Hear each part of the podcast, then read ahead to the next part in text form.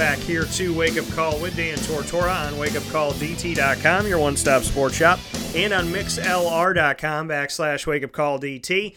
It is that time of the morning menu, proudly presented by the Market Diner on 2100 Park Street in Syracuse, New York, in the regional market across from Destiny USA, to proudly bring you what is going on in the fantasy football world, Fantasy Football Friday for week 14, folks and your upcoming Sunday and Monday matchups. This is extremely important. Like I said in the Wake Up Call Fantasy Football Challenge, our league in Central or in Central Florida, as well as the four leagues in Central and Upstate New York, are all heading into the playoffs this week in Week 14, 14, 15, 16, and our Super Bowl Sunday and Monday, Super Bowl weekend, I should say, is is going to be week se- week 17 of the season. So we are in the playoffs. It is not counted any more so than it has right now. This is crunch time, folks. This is reality. You're out of the playoffs. You're out of it.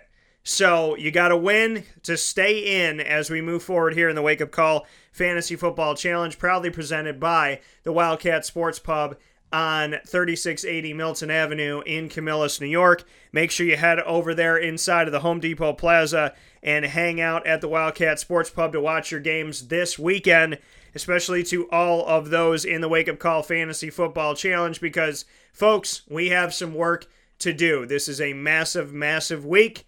And like I said, it's the first week of the playoffs for us. With that being said, Hall of Fame FantasyFootball.com's host is Mike Sofka and he is my co-host when it comes to Fantasy Football Friday. So we're jumping right into things immediately. Mike, how you doing today?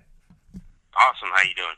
I'm doing well, and and Mike, first and foremost, as we always do, coming off of Thursday night football, thoughts on Atlanta, New Orleans. New Orleans had some opportunities in this game to try and fight back in it, but without Alvin Kamara, eh, who was checked for concussion protocol, and to see you know, what was going on with him. The loss of Alvin Kamara, first time this season they've had to play without him, and, and obviously it showed in the in the points that they scored, in their ability to run the ball, and it, it it affected Mark Ingram as well. You know, he only had 49 yards on 12 carries for the game, and the team had 50 in their entirety. So, what did you think about the game? And then obviously the implications of going into the playoffs with Alvin Kamara potentially out for a week yeah, you know, if you have Alvin Kamara on your team, you're probably thankful he was able to get you into the playoffs. Or if you're in maybe a 10-team league and your playoffs start next week, um, you, you know, you're you're fortunate to have had him to, to bring you this far. But it kind of hurts when you're in the first round of the playoffs or trying to get into the playoffs, and and here he goes and goes out of the game. It's frustrating. It, it, it happens, but for the team itself, I thought the ability for Mark Ingram to even stay on the field. He was injured as well going into the game. They were going to limit his touches, definitely limit his snaps, but they were kind of forced to use him a little more obviously not 100%, and that showed last night. I thought Drew Brees was doing an okay job of managing the game until that late interception that really cost them the game. Conversely, Matt Ryan struggled with the three interceptions. Every time I turned around, this guy was getting bad luck. Uh, somebody shaking off the coverage, somebody catching it off the back of a uh, uh, of the receiver. It was uh, it was kind of odd to see that many odd looking interceptions, but uh, I thought Devonta Freeman played well. I, I, was surprised. I, I, I didn't know this, and I'm surprised I didn't know this. Was uh, Tevin Coleman apparently has some sort of um, uh, hearing problem, and they were displaying that last night during the game when they were audible. Matt Ryan would turn around and look at him so that Tevin Coleman could read his lips. So I thought that was fascinating that a player that you know may have that large of a, a, a disability is able to to play and hear audibles on the field or see audibles on the field anyway. I thought that was fascinating. But I thought Julio Jones had a great game. Uh, I think Mark Ingram did what he could do, and I think it was an exciting game to watch simply because every time I turned around, somebody was getting intercepted.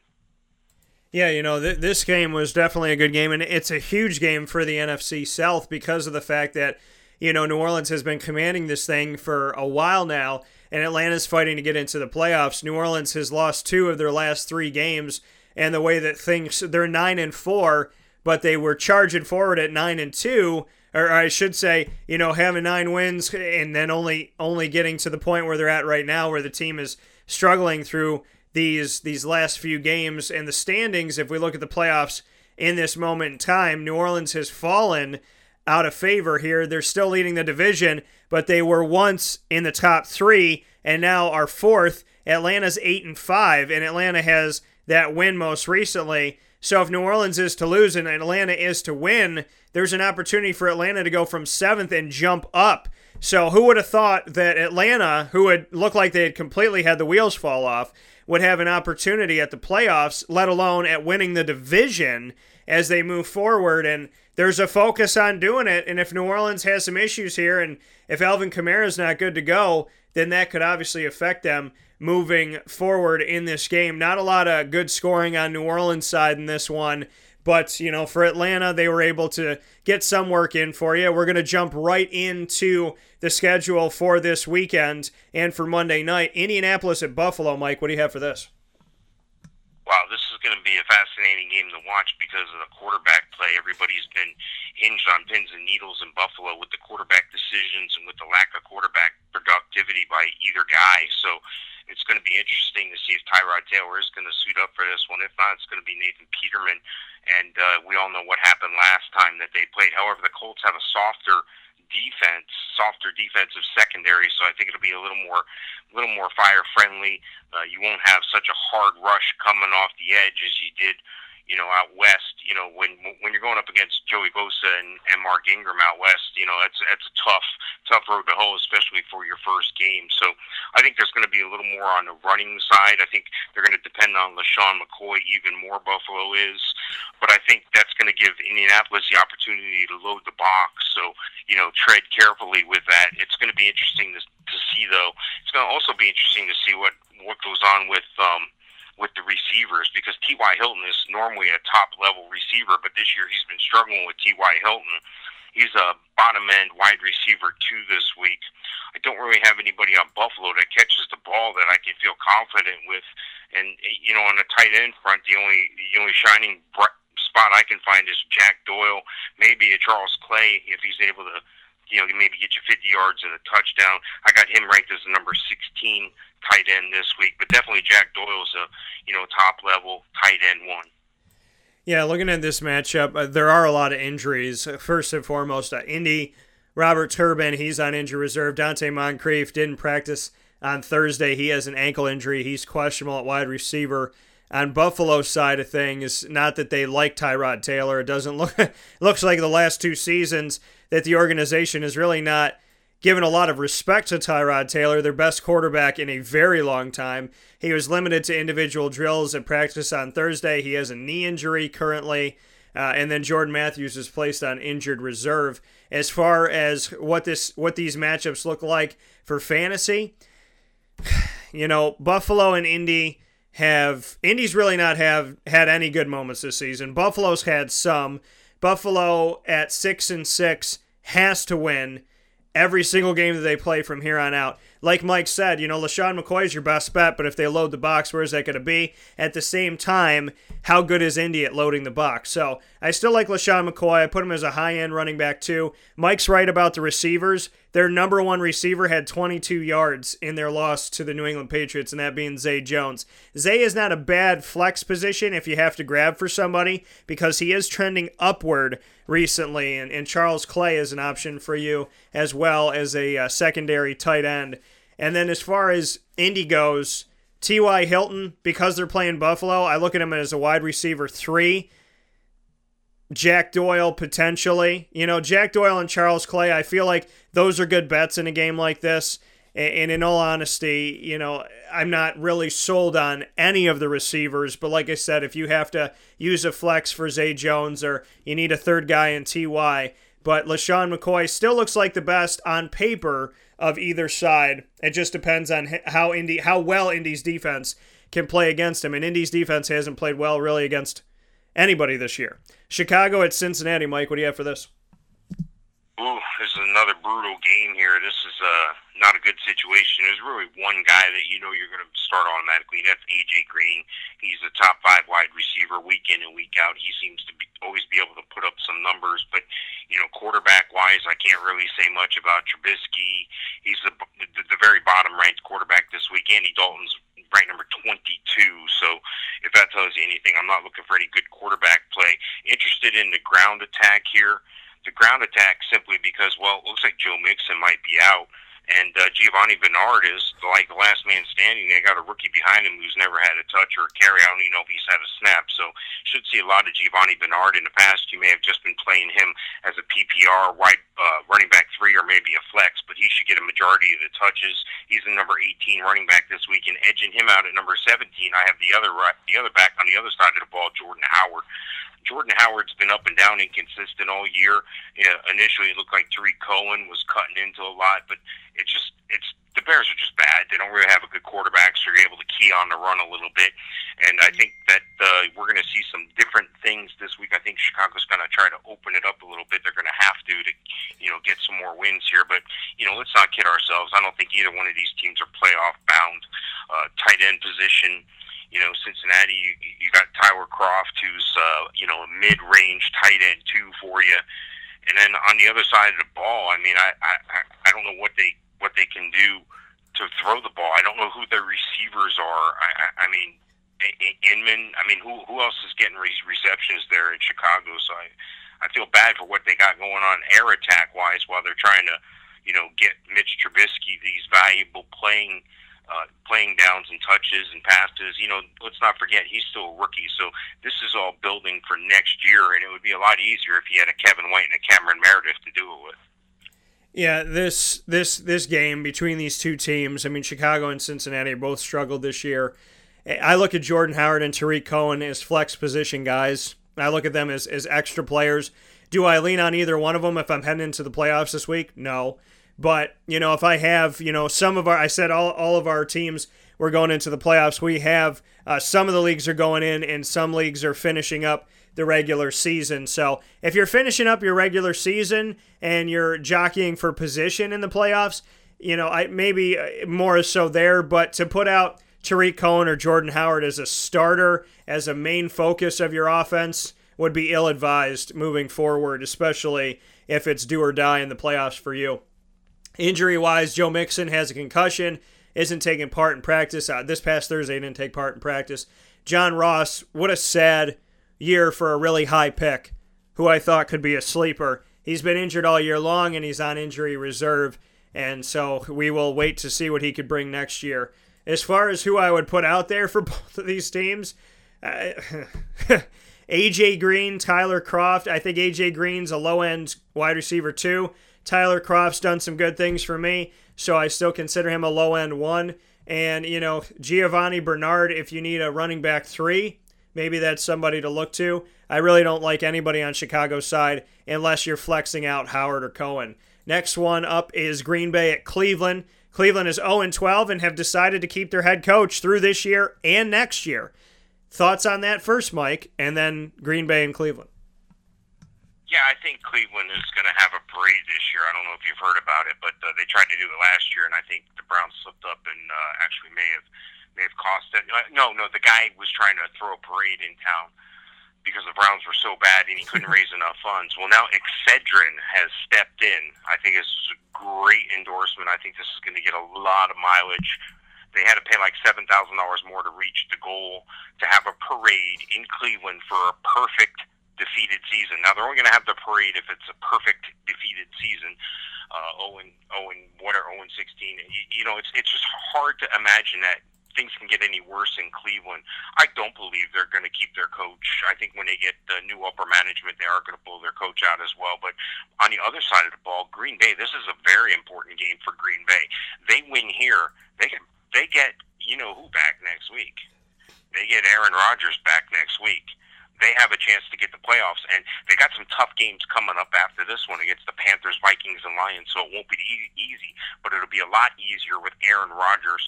Because right now I don't have either quarterback, DeShone Kizer or Brett Hundley, ranked very high. But I do have DeShone Kizer a few notches above Brett Hundley simply because now he has Josh Gordon.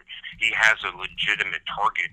And if you saw Josh Gordon play last week, it's like he never took off a game. He was able to get some targets. He was able to get some yardage. I've been watching video of this guy train while he was trying to get back, and he's just a beast. He's definitely in game shape and game ready.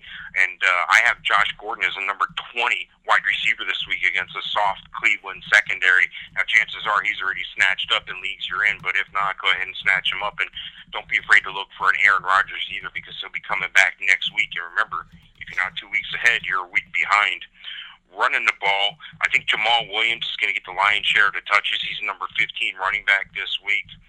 And, you know, I, I, I don't know what else to say about Cleveland on the other side of the ball. There's nothing really positive.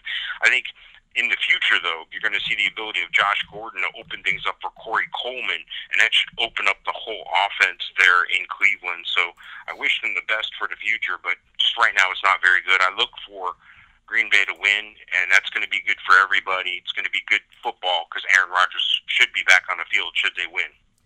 Yeah, you know, and and that, there's a reason why I, you know, I've I've had Drew Brees and I've had Aaron Rodgers on the same team, and there's a reason why you never let go of Aaron Rodgers and you just leave him there as long as he's not on injury reserve and guaranteed to be out for the season. I just stashed him away, forgot he was there, kept it in the back of my mind, and now as he moves back into play my team's got to win this week in, in some of the leagues to stay in the playoffs, and in other ones, we're wrapping up the regular season, like I was saying, and then I get Aaron Rodgers back. So hopefully, I could stay in the playoffs to keep moving forward to utilize Aaron Rodgers, and then, you know, to have that opportunity to have him out there. And, and you know, it's, and, and if you do, if you're blessed enough to have him in more than one of your leagues, you then, you know, power to you. I feel very, uh, very positive about him coming back and, and what he can be when he comes back. I think that they owe a, a, a huge, huge thank you card, Christmas card to the Detroit Lions for allowing them to remain in the playoff hunt behind Minnesota, who's 10 and 2. In, in this game, for me, fantasy wise, man, Jamaal Williams, I, like him in this game. I want to go through the injury report really quick. Uh, for Green Bay. So we know that Rodgers has been practicing in pads recently, so that's a good sign for them. There's really no other injuries to discuss there. As far as Cleveland goes, Sammy Coates and Kenny Britt are both questionable to play in the game. Coates with an ankle knee injury, Kenny Britt with a knee injury. Kenny Britt gets injured every single season, which is why he's not on my roster. It's very, very sad, and I wish he would be wonderful if he stayed healthy, but he's not a fantasy player for you because his health is just not there. For Green Bay in this game, Jamaal Williams and Davante Adams, I like them both uh, because they're playing Cleveland. I like Green Bay's defense and special teams because they're playing Cleveland. On Cleveland's side, if you want to take a flyer on Josh Gordon or David Njoku, David Njoku is a low end tight end too. Josh Gordon, you can find a place for him on your roster if you have him. He automatically, coming in last week, became their top wide receiver in yardage. That just goes to show you how they truly have next to nothing in the cabinet if they don't have their man Josh Gordon. Next game up, Oakland at Kansas City. And if Kansas City loses this one, they could lose the division. What do you think about this? Yeah, absolutely. The Raiders will hold the tiebreaker. Raiders have already beat them once. The good news is they kind of split games with the Chargers. The Chargers beat the Raiders, and the Chiefs beat the Chargers but they both have to play the Chargers again. So basically, whoever wins this game and beats the Chargers in the next four weeks is probably going to be the winner winner of the division. However, the Chargers could flip the script, and the Chargers could win both those games. So it's definitely an important game here with both teams being six and six. I look for there to be a little bit of quarterback play in this one, but you know you can't really count on a lot from the one side of the ball. And the one side of the ball I'm talking about is not the side you think it's Derek Carr. He's been a little more disappointing this year, and that's due to some offensive line woes. He's still worthy of a bottom end quarterback one. But on the other side of the ball is where your value is going to be this week. Alex Smith is the number two quarterback on my rankings this week. Kareem Hunt, I keep rooting for this guy, and it's hard. I, I keep going up and down here. He hasn't really scored. He hasn't really run for a bunch of yardage in the past month or so. But you know what? There's an opportunity here against Oakland, and I really believe in Kareem Hunt. He's an RB one, of course. And on the other side of the ball, Marshawn Lynch, he's kind of up and down, up and down. I don't know when he's going to show up or how good he's going to be, but I still have him ranked as an RB2, top level RB2 this week. Wide receivers, Tyreek Hill is a is a wide receiver one, even though he's been inconsistent. That whole Kansas City offense has been inconsistent lately, so it's really hard to play these guys. But you've been playing them all year; they've been rewarding you all year, and now they got a decent matchup against Oakland. So I think you got to continue to ride with that hand you know, and on the other side of the ball here, I, I, I gotta like Michael Crabtree. He's to be back from the suspension. Hopefully, his head's on straight, and I like him a lot more than I like Amari Cooper. It just hasn't been getting it done this year for who knows why. Travis Kelce's the the best tight end on the field on both teams. He's definitely the number one tight end overall, and I don't need to tell you that if he's on your team. Go ahead and play Travis Kelce.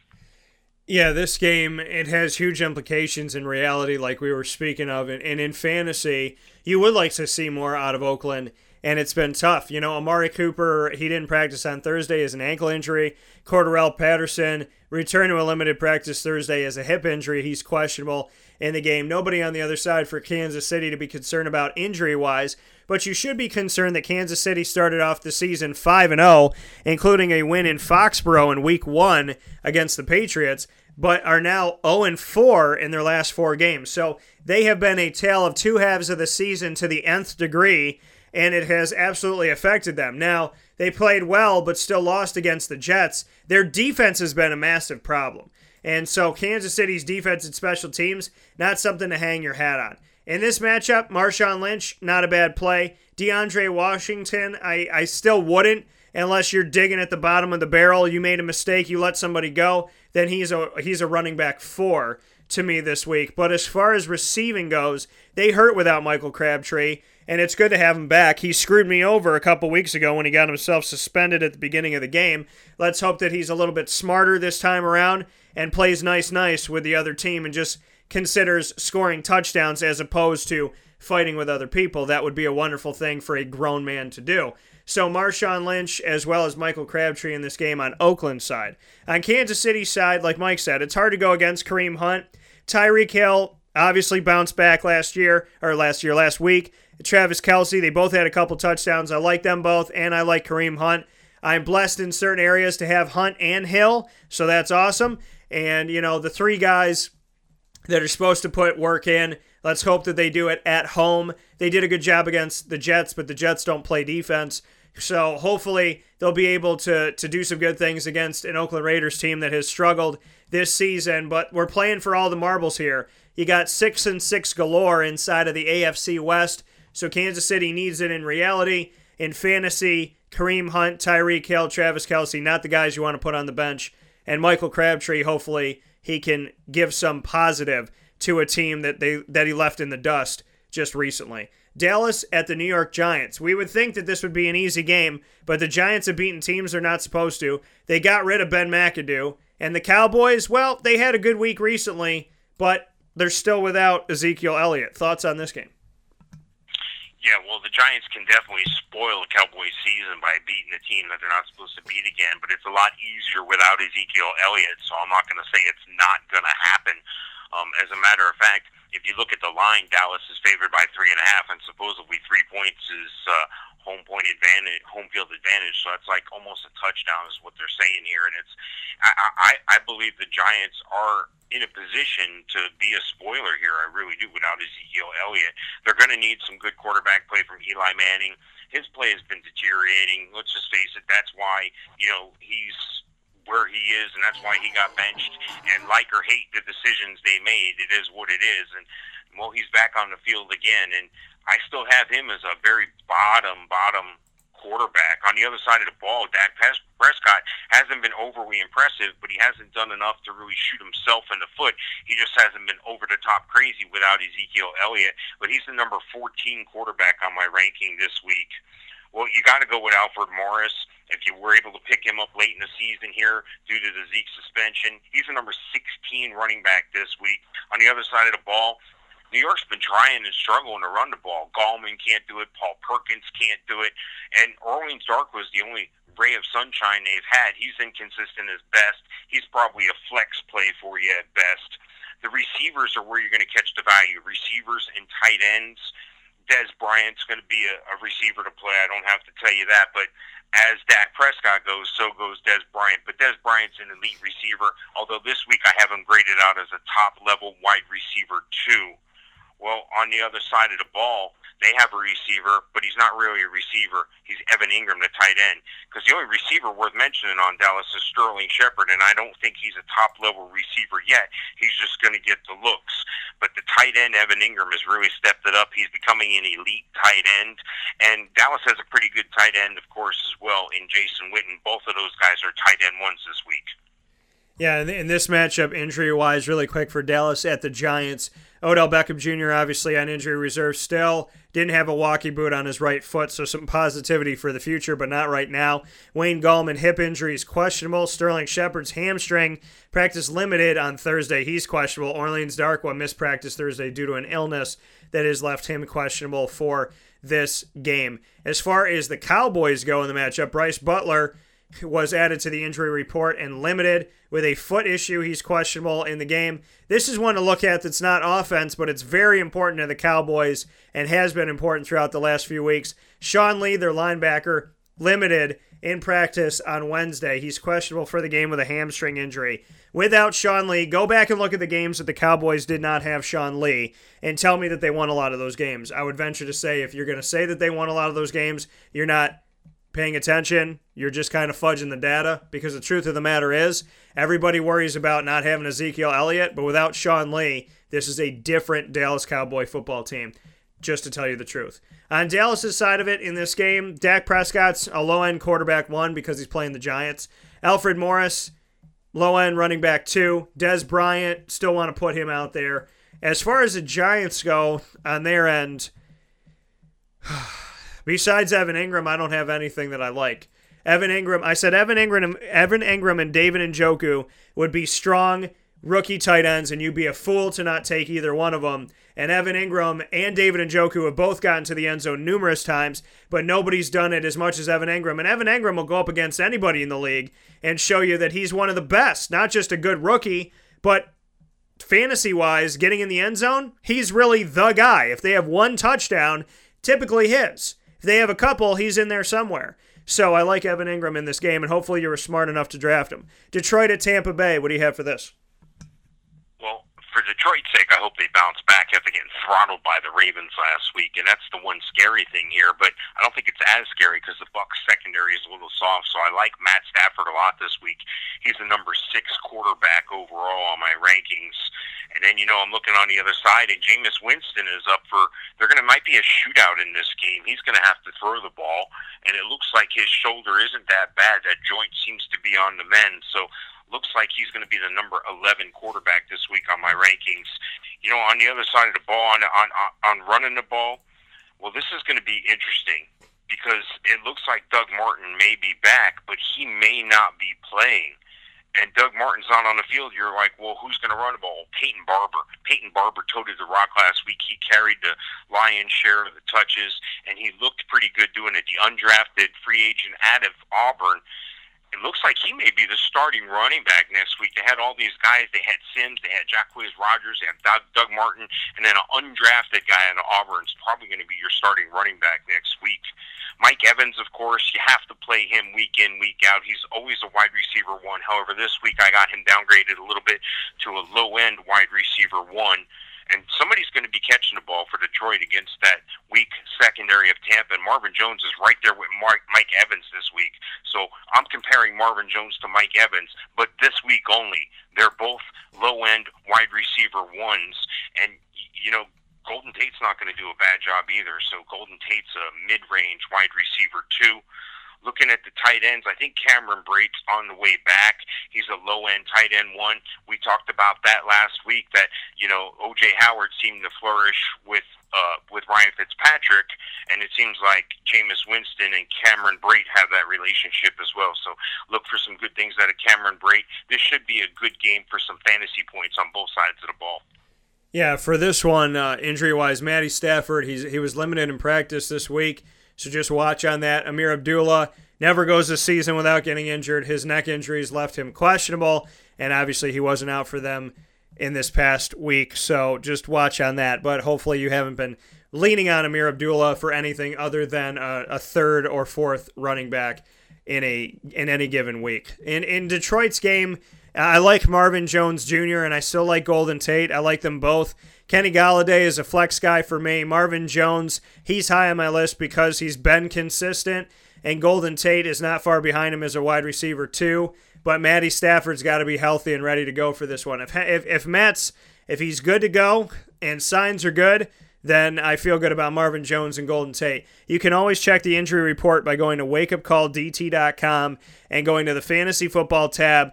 And right under the fantasy football tab is, is the injury report. You can click on fantasy football and it'll bring you to the injury report as well. So whether you're clicking on fantasy football or on the drop down menu for injury report, you will be able to get it provided by 315 Chiropractic and Wellness. On the other side of this matchup, Peyton Barber, I like him in this game. I really do. He's been getting a lot of opportunities in his second season out of Auburn, and he's been killing it out there. Cameron Brate, Peyton Barber, Mike Evans, like them all. It's hard to count out OJ Howard, but he's not consistent. So unless you're unless you have a desperation move to pick up a second tight end and you don't have Cameron Brate or he's not out there, which he shouldn't be, then you know I, I think you kind of have to stay away from OJ Howard. Minnesota and Carolina coming up right after this fast break. This is a wake up call, fast break. The Wildcat Sports Pub in Camillus, New York is located on 3680 Milton Avenue in the Home Depot Plaza. It is your family friendly sports bar and restaurant. Folks, some sports bars aren't family friendly. Some family friendly restaurants are not sports bars. The Wildcat Sports Pub in Camillus, New York is proud to be both. It is that marriage that you've been looking for for years. The Wildcat Sports Pub is your home base for your sports bar and restaurant needs, games for the kids, indoor and outdoor activities, and enough things on the menu to come back every single week and get to try something new. They're open Sundays from noon to 8 p.m., Monday through Wednesday, 11 a.m. to 11 p.m., and Thursday through Saturday from 11 a.m. to midnight. For reservations and party information, call 315 487 2222 for the Wildcat family friendly sports pub and restaurant.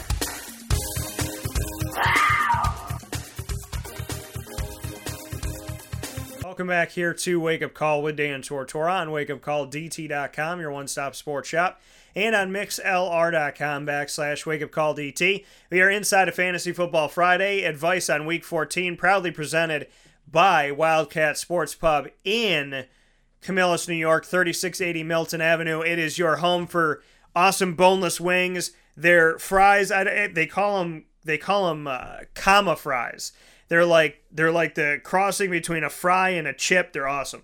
I've never seen anything like them, never tasted anything like them, and they are available to you at the Wildcat Sports Pub. They have the chicken Caesar wrap. They have all different types of food, so many drinks, full bar, fully stocked, family friendly it's it really is the happy marriage of bringing the kids out somewhere, hanging out with your buddies, hanging out with the girls, having some, you know, having a mixed drink, having some wine, whatever it may be. There's a lot of fun that you can have at the Wildcat Sports Pub because it is so many different things to so many different people with TVs all around you to watch the games that you love and the teams that you're rooting for and the players in fantasy that you're hoping move you forward in the playoffs or help you finish strong in the regular season as well. With that being said, Mike and I are running the gamut through these last games here that we have on the docket for week 14. Minnesota, Carolina, Mike, what do you have for this? Well, this should be a good game because um, Carolina really has to win. Carolina has to win because, well, it looks like it could be all New Orleans and Atlanta, especially because Atlanta and New Orleans play each other again. So depending on what happens in that, but you got to take care of your business at, you know, your own business. You got to take care of your own backyard first, and that's why Carolina needs to win this game. It's going to be no easy task against a Viking team this Viking team is very good, whether it's at home or on the road. They're ten and two, and you can't take them very lightly. Both quarterbacks should be similar. You wouldn't think they would be. You wouldn't think a Case Keenum would be held in the same conversation as a Cam Newton, but they're right there at 15 and 16. So mid-range tight end uh, quarterback twos this week I'm looking at the running attack, though. Latavius Murray's been the more impressive of the two backs out of him and McKinnon lately. I like Latavius Murray a little bit better, but he's still a bottom end running back two. Jerick McKinnon more of a flex play, running back three. And on the other side of the ball, there, I mean, Christian McCaffrey. If you have a PPR league, I don't need to tell you he's a top guy. But if you're looking at a regular standard scoring league, not so much this week going up against that Minnesota defense. He's a number 31 overall running back this week. Over at the receivers, well, you know that one guy has been able to step up, and that's Devin Funchess. Devin Funchess coming out of flex play consideration. Now he's a wide receiver too. Now that Kelvin Benjamin's gone, looks like Greg Olsen is going to try to make it back on the field again. He tried to make it on the field before, didn't make it very long. Thought he re-injured that foot. He didn't. Now he's been limited at practice. They're saying he's coming back, but I don't think you can count on him yet. Hopefully, you're in a position where you can go without him until later on in the playoffs or in the championship, and then you'll really be able to depend on him. But hopefully, you have a better option this week. Better options include who still may be out there. Believe it or not, a Hunter Henry, a Ricky Seals Jones, a Cameron Brate, and a guy that I'm going to talk about later from Houston, a Stephen Anderson, might be somebody you might consider instead of a Greg Olsen. Keep Greg Olsen, don't drop him, but there's another guy you might consider. On the other side of the ball, Kyle Rudolph is a tight end. He's a bottom end tight end, one this week, number 12 overall tight end. And and the receiving part, Adam Thielen. How can you argue with what Adam Thielen's been able to get done? Adam Thielen, a wide receiver one, and of course Stefon Diggs. He's a wide receiver two this week. Yeah, for this side of it, I mean, for Minnesota Carolina, Adam Thielen's done a, a, very good job this season. Kyle Rudolph and Adam Thielen, I like both. Stefon Diggs is a low end wide receiver too, but Thielen's a one for me. Kyle Rudolph is a one at tight end. Latavius Murray came back with his family on the plane from Atlanta this past weekend. And Latavius, I like him. I like him in this matchup. I like the opportunity for him. He's a high end two for me. And then as far as Carolina goes, Christian McCaffrey, not a bad bet for you because he's involved in rushing and receiving. He's the true flex player and he's been able to score. And Devin Funchess has stepped up in the absence of Kelvin Benjamin, not on the team anymore with Buffalo. So I like Funchess and McCaffrey moving forward in this game. Next up is San Francisco at Houston, the battle against a team that almost beats nobody, and then a Houston team who, you know, was very dangerous with Deshaun Watson, but things have changed. Yeah, this is going to be an interesting game, and actually, I like Jimmy Garoppolo a lot more than I like Tom Savage in this game. Now, Tom Savage shouldn't be as brutal as he's been weeks past because he's going up against the San Fran defense, but he's doing that at home as well, so it's going to be a little bit easier on him. And I think him and Stephen Anderson are going to have something cooking here. Look for a lot of. Uh, a lot of Savage to Anderson. Anderson's an just outside the top tight ends, and not many people even know about this guy. So if you're having a struggle, if you've been holding on, holding on to Greg Olsen, hoping for the best, if you're in a bad spot, you know, see if he's still out there. That might be the surprise guy of the week. Running the ball is going to be where it's at for both of these teams with Lamar Miller, the number overall running back this week. And, you know, on the other side of the ball, who they going to count on? Who's going to run the ball? Well, you're going to have to wait to find out. I said Lamar Miller, but Lamar Miller and and ready? It's not Matt Breida. I'm just kidding. It's Carlos Hyde. He's still been the guy. There's been some times where Carlos Hyde has gone away and hid, and you thought it would be Matt Breida, but Carlos Hyde just isn't going to relinquish his spot on the field to a Matt Breida. So Carlos Hyde is a, worthy of an RB two this week. He's a top end RB two. DeAndre Hopkins is going to get the looks. He's going to get the targets. He's the number one wide receiver. You're saying, well, how is that possible if Tom Savage is so bad? Well, the San Francisco defense is that bad. DeAndre Hopkins is the number three wide receiver this week, and anytime you have an elite wide receiver like that, even if they're on a bad team, and sometimes especially if they're on a bad team, you know you're going to get volume and targets. They're going to be playing from behind, and they're going to have to throw the ball. So it's just math at a certain point. And on the tight end position, we talked about Stephen Anderson, and not really much to report on the other side of the ball. I, I, I don't know if Kittle's is back. Garrett Celek may be a, a quick plug and play for you, but he's like the number 26 tight end this week. Yeah, this game for me, the two the matchup between San Fran and Houston. I mean, you'd like it to be more than it is right now. Jimmy Garoppolo is not bad, but hopefully you're not leaning on Jimmy to win you anything. Uh, because outside of Carlos Hyde, I sound like a broken record, but the truth of the matter is, where do I lie in fantasy? And the truth of it is, I say Carlos Hyde every week and nobody else. And besides Carlos Hyde, who's really getting you the points? Nobody else when it comes to San Francisco. So I would say Carlos Hyde on that side is a high end running back, too. On Houston's end, concussion for Braxton Miller, concussion for Alfred Blue, Bruce Ellington hamstring injury, put him on IR, and concussion for CJ Fiedorowicz. So three concussions on that team. I don't know if they all ran into each other in practice or what happened, but my blessing and my hopes to each of them to get better. DeAndre Hopkins, he's your best bet on Houston. He's been that way all year, last year, the year before that. Stephen Anderson, Mike brought him up. Yeah, you know what? Listen, this guy at tight end out of a second season out of Cal, kind of built like a wide receiver, but he's playing the tight end position. Not a bad play for you in this one because they're playing San Francisco. Next up is New York Jets at the Denver. Oh, my lord. The New York Jets at the Denver Broncos. Jesus, Mary, and Joseph. It'll probably be 38 to 3 in favor of the Jets on the road. What do you think about this, Mike? Yeah, this is a game, uh, you know, two teams heading in opposite directions. Everybody thought the Jets were going to be really bad this year, and they've surprised some people and won some games. And everybody thought the Broncos were going to be a lot better than their three and nine record. The Broncos are having trouble running the ball. C.J. Anderson hasn't been effective. Devon, uh, Devontae Booker stepped up, looked like he was going to be the guy. Now he's fading. You know, they cannot run the ball, and that's probably part because they can't throw the ball either. They've been getting a carousel of quarterbacks through there, whether it's Brock Osweiler, Paxton Lynch, or now Trevor Siemian again. Now, neither one of these quarterbacks are highly ranked this week, but that's who they got. Josh McCown is a lot better option this week, but you know, what are you going to do? These are mid-level quarterbacks at best, so hopefully you're not dependent on either one of them. And when you're playing at Denver, it's a little bit different with the altitude and everything. So I look for a little bit of downgrade from Josh McCown. He's almost at the same ranking as Trevor Siemian as a low-end quarterback too. And running the ball, I told you Denver's been having a hard time running the ball. Well, looks like New York can't find that balance either between Bilal Powell, between Matt Forte, and, and, and between uh, Elijah Elijah McGuire none of these guys are really top level guys. They kind of cannibalize from each other, and you can't rely on which one's going to be able to get the goal line touch either. So, scary situation for running back there. At the receiver position, Robbie Anderson's dinged up, but he's the number one receiver in New York. And if he can play, he's going to be a game time decision, they say. I think he's going to play, but I think he's going to play and maybe be on some sort of snap count. So be cautious there if that's who you have.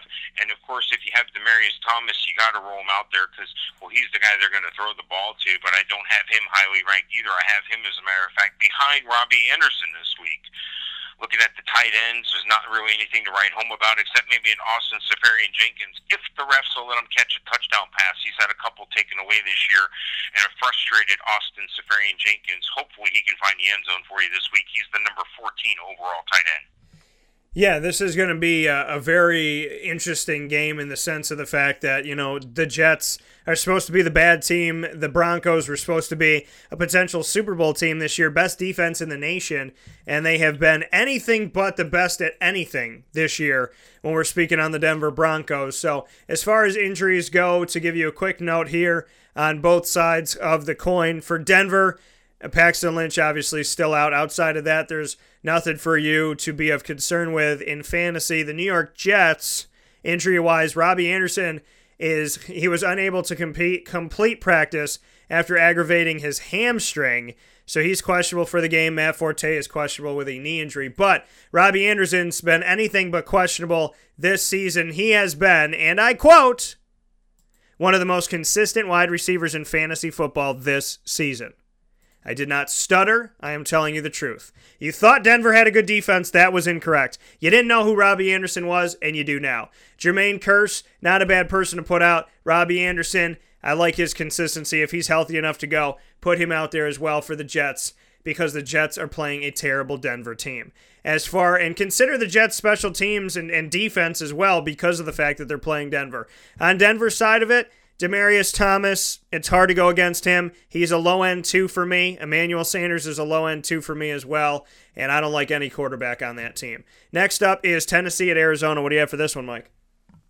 Well, I think the quarterback play is going to be paramount in this game, and both of these quarterbacks are capable of doing something positive for their team, but they're both mid-range to low-end quarterbacks too. That's Mariota at 17, and that's Blaine Gabbert at 21. I'm going to give the slight advantage in this game to, to, to Tennessee, of course, but the game is in Arizona, and we saw Arizona tough it out against a good Jags defense. So Arizona's capable of winning this game, and if you're a Jags fan, you hope A leg up on Tennessee. The, the, the bottom line, though, is going to be not only how well the quarterbacks play, but how well they run the ball. And DeMarco Murray and Derrick Henry are kind of splitting time, splitting carries, splitting goal line touches, so that's kind of hard. You're in a running back two, running back three, or flex position for either one of those guys this week. And on the other side of the ball, it looks like Kerwynn Williams is going to get the lion's share of the touches there, but he's no better than a bottom end running back three or a flex play this week. Larry Fitzgerald, He's always been an elite receiver. He'll always be an elite receiver. He's going to be a Hall of Fame receiver. He's still a wide receiver one this week. I don't think you have to worry about him at all. And it looks like Blaine Gabbert likes to throw to him. Well, I'd like to throw to him as well if he was on my team. The guy's great. And tight end, Delanie Walker is a guy that you can count on, but you got to make sure he's healthy and on the field this week. And Ricky Seals Jones, he may be available on the waiver wire. Again, another one of those situations. If you were counting on Greg Olsen, you know, and you don't want to take the gamble this week, you want to wait till the playoff second round or championship week. You know, go ahead and take take a take a chance to roll the dice on a Ricky Seals Jones, number ten tight end this week on my rankings. Yeah, and for me in this game, as far as injuries go, Delanie Walker supposed to practice today. Just watch on that for Tennessee. On the other side, J.J. Nelson, Jaron Brown, John Brown, and Adrian Peterson, all on the injury report, all questionable for this week. You can check it out on wakeupcalldt.com. Click on fantasy football, and in the drop down menu, the injury report is there. As far as who I would go with in this one. Derrick Henry seems like the best bet. DeMarco, flex guy, Derrick Henry, low end two. Delanie Walker, I like him in this matchup if he is healthy and ready to go. And Larry Fitzgerald, Ricky Seals Jones. Ricky Seals Jones has stepped up in a big way and has been huge for the team at times. So look to him. And Larry Fitzgerald, like I said, it's a hard guy to keep off. We're going to take our final fast break and we're going to run through these last few very quickly when we come back. This is a wake up call, fast break. The Wildcat Sports Pub in Camillus, New York is located on 3680 Milton Avenue in the Home Depot Plaza. It is your family friendly sports bar and restaurant. Folks, some sports bars aren't family friendly. Some family friendly restaurants are not sports bars. The Wildcat Sports Pub in Camillus, New York is proud to be both. It is that marriage that you've been looking for for years. The Wildcat Sports Pub is your home base for your sports bar and restaurant needs, games for the kids, indoor and outdoor activities, and enough things on the menu to come back every single week and get to try something new. They're open Sundays from noon to 8 p.m., Monday through Wednesday, 11 a.m. to 11 p.m., and Thursday through Saturday from 11 a.m. to midnight. For reservations and party information, call 315 487 2222 for the Wildcat family friendly sports pub and restaurant.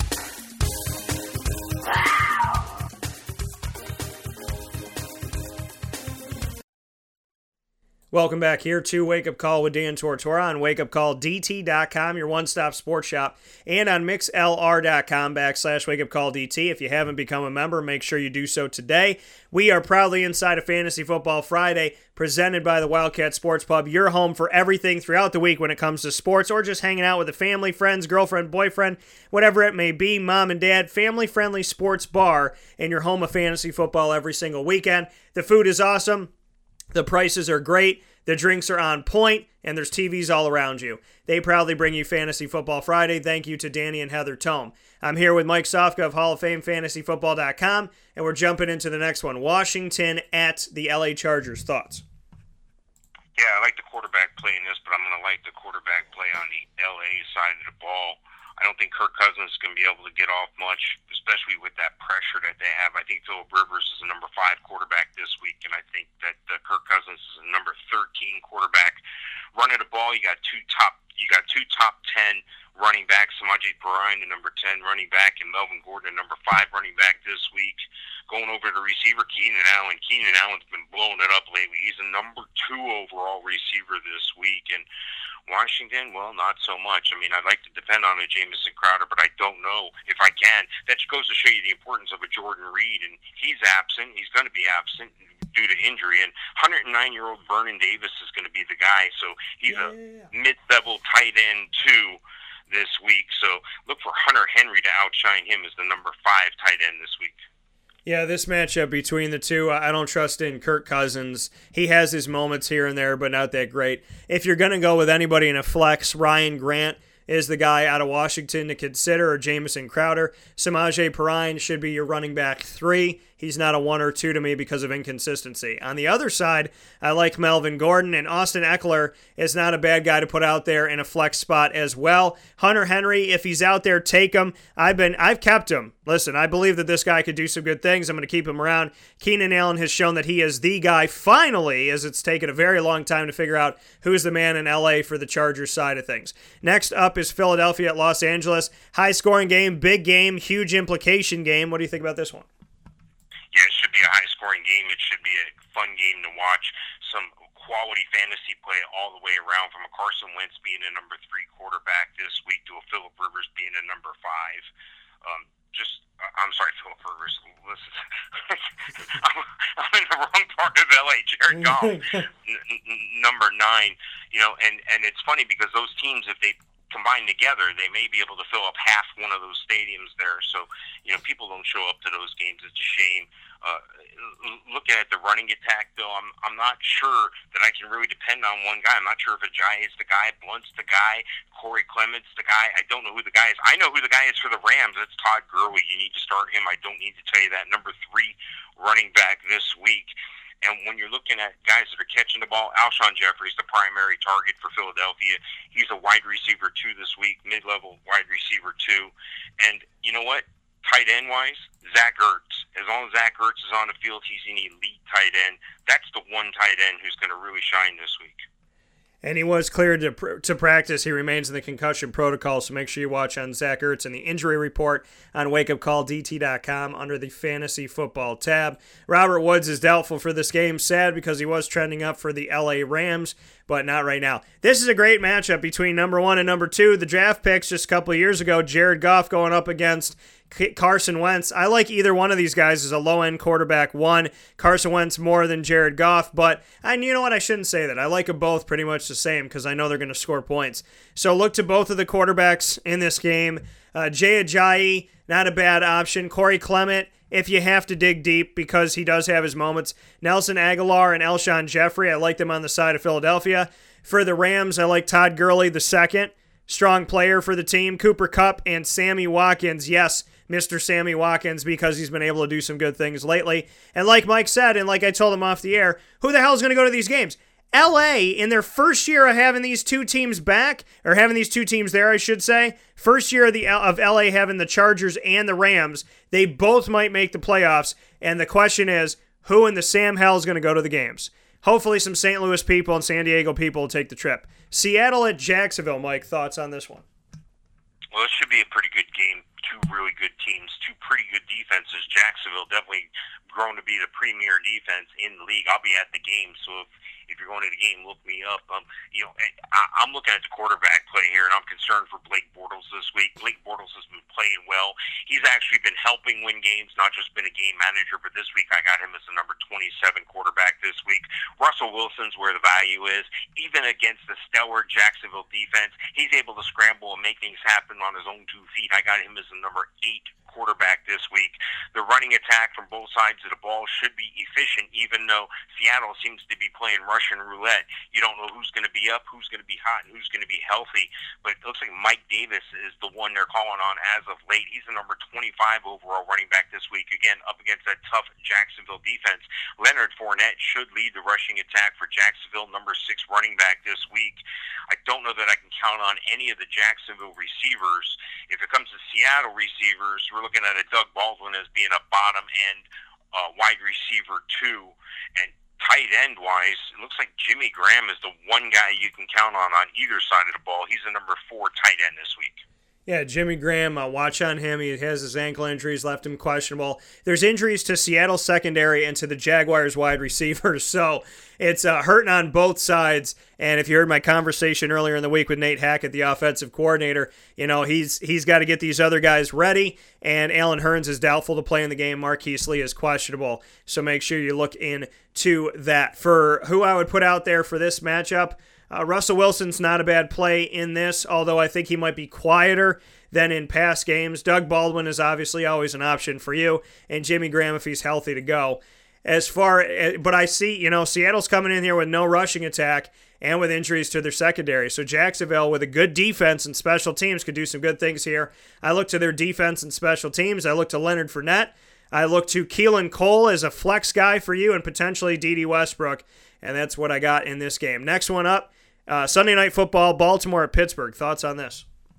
It's a real important game for the Ravens. The Ravens need to win here to have any playoff hopes, and if they win here, they'll split the series with Pittsburgh, and then they come against the Browns, the Colts, and then the Bengals. So it's definitely doable for them to make the playoffs. They have to win this week, and when you're in a must-win situation and all the chips are on the table, you turn to your quarterback and you look at him and you're like, "Oh crap, it's Joe Flacco." Joe Flacco's not been having a good year. He's the number 31 quarterback this week, up against a much improved Pittsburgh defense. On the other side of the ball, you know Ben Roethlisberger, even though Baltimore's been getting it done defensively, Ben Roethlisberger is still worthy of a quarterback one. He's the number 10 overall quarterback this week. Running the ball is where it's at for Pittsburgh, and they can run the ball. They got the best running back in the game at Le'Veon Bell. He's the number one running back. They also have the number one receiver in Antonio Brown. Mm-hmm. I don't have to tell you about Bell and Brown, the killer bees, when you combine them with Ben. They're number ones all the way across the board. Baltimore doesn't have that luxury. They don't have guys that they can count on like that. They have a Mike Wallace who leading the team in, in receiving, and I can't count on that guy. I can't roll that guy out there in fantasy wise. They have an Alex Collins who's downgraded this week because he's up against a tough Pittsburgh defense who's running, uh, who's able to stop people from rushing the ball. He's the number 20 overall running back this week. And you know, looking at the tight ends, I don't know that I can count on one for either team, so I'm not gonna even look at tight ends for this for this game. I love the fact that Le'Veon Bell has been the leading rusher, which is normal, and the leading receiver in recent weeks here. Le'Veon Bell in the matchup. Antonio Brown's questionable with a toe injury. Watch it, but if he's good to go, which he probably will be, put him out there. Juju Smith Schuster is going to be out due to injury. So Antonio Brown, Le'Veon Bell are worth considering in this game. I think it's going to be a tight matchup, so Pittsburgh's defense and special teams is another thing to look at. And Alex Collins, yeah, he's he's a running back too, but he's still an opportunity for you to get some things done. Jeremy Maclin is on the injury report. Mike Wallace is a very, very deep dig for you. New England at Miami, Monday Night Football. Thoughts on this one, Mike? Well, we all know Tom Brady's going to have an excellent game. He usually does. He struggled last week. I think he's been dealing with an ankle injury, but he's still the number one overall quarterback, even though it's at Miami. It's on the road. You know, New England's just too good. Even without Gronk, they should roll over the Dolphins here. I know the Dolphins and the Patriots and the Dolphins and the Jets and the Patriots and the Jets, they all normally play real close games. I look for New England to, to, to really roll up on them. I look for the Dolphins to try to slow New England down and keep Tom Brady on the sideline by imploring Kenyon Drake very physically talented, and now that that backfield is pretty much solely his, now that Jay Ajayi has departed, Damien Williams was injured and you know mediocre at best. Look for Kenyon Drake if you're playing daily DFS. Go ahead and invest in some Kenyon Drake. A lot of value there. He's the number 12 overall running back this week. Looks like it might be a little bit of a timeshare on New England side of the ball between Rex Burkhead, Dion Lewis, but I would give the edge to Rex Burkhead as a bottom end right uh, running back too. He's going to catch a lot of passes out of the backfield. So if you're a PPR league, that's a plus. And looking at receiver wise, well, you know, I'd like to depend on a Jarvis Landry, but he's just a bottom end wide receiver two, maybe a top end wide receiver three. I'd like to depend on a DeVante Parker, but he's even downgraded more than that. New England's defense has been playing a, a lot better as of well. Look for Brandin Cooks to light it up. He's an elite wide receiver one. And of course, no Gronk. That's right, no Gronk this week. I don't think you can count on their backup. I don't think you can count on Dwayne Allen to really do much. But you never know. We've seen sneakier things. We've seen guys score four touchdowns, then you never see or hear of them again from New England. So this should be a fun game, especially if you have some New England players. Yeah, and New England's doing what they do best, which is at the end of the season have the biggest injury report of any team. They have 15 players on their injury report. How many of them are real? Well, we ask that question every single year. Chris Hogan, shoulder injury is questionable at wide receiver. Tom Brady's questionable for nothing. There's all it says is questionable. So obviously it's a blatant lie. Rob Gronkowski is a tight end. He is out with a suspension suspension like Mike said. Matt Slater is questionable as well. So, as we look at this game New England at Miami for me, Tom Brady, Dion Lewis, Rex Burkhead.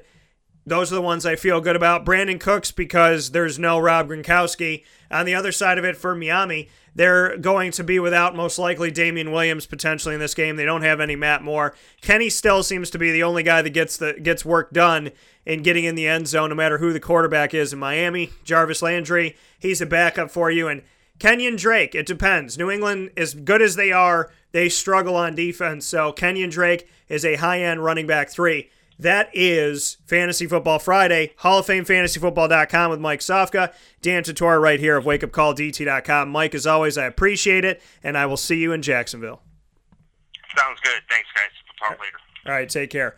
That coming from Mike Sofka of Hall of Fame FantasyFootball.com once again. Wake Up Call with Dan Tortora is live Monday through Friday from 9 a.m. to 11 a.m. Eastern Time right here on mixlr.com backslash Wake Up Call DT. Your homework over the weekend is to tell your friends and get one new member at least bare minimum onto mixlr.com backslash wake up call dt because there's nothing better than going to the people who you appreciate respect and thank for being a part of the show and asking them to build up this brand together. So I appreciate you. I thank you. You can find me on Facebook at Wake Up Call DT, Twitter at Call DT, Instagram at Wake Up Call underscore DT. Shout out to Muddy Waters. Had a great time with Game Show Night as always. We look forward to sh- you showing up this Thursday night coming up on December 14th at 7 p.m. God bless. Have a great weekend. And come out and see me at Lee's and Staggerwald Saturday, December 9th at noon before the 2 o'clock Syracuse game against Colgate. We're going to be previewing Dale Shackelford and myself, previewing the 7 and 1 Syracuse Orange. God bless. I'll talk with you then. Be good to one another. And remember, when you ask yourself the question, are you doing enough? Reach deep down into your heart and ask if you're asking that question for somebody else, if you're asking for a friend, or if you're asking for you because you should know what you have done. And you should always be proud of your hard work. Have a great day. God bless you. And thank God for every single day teaching me something new.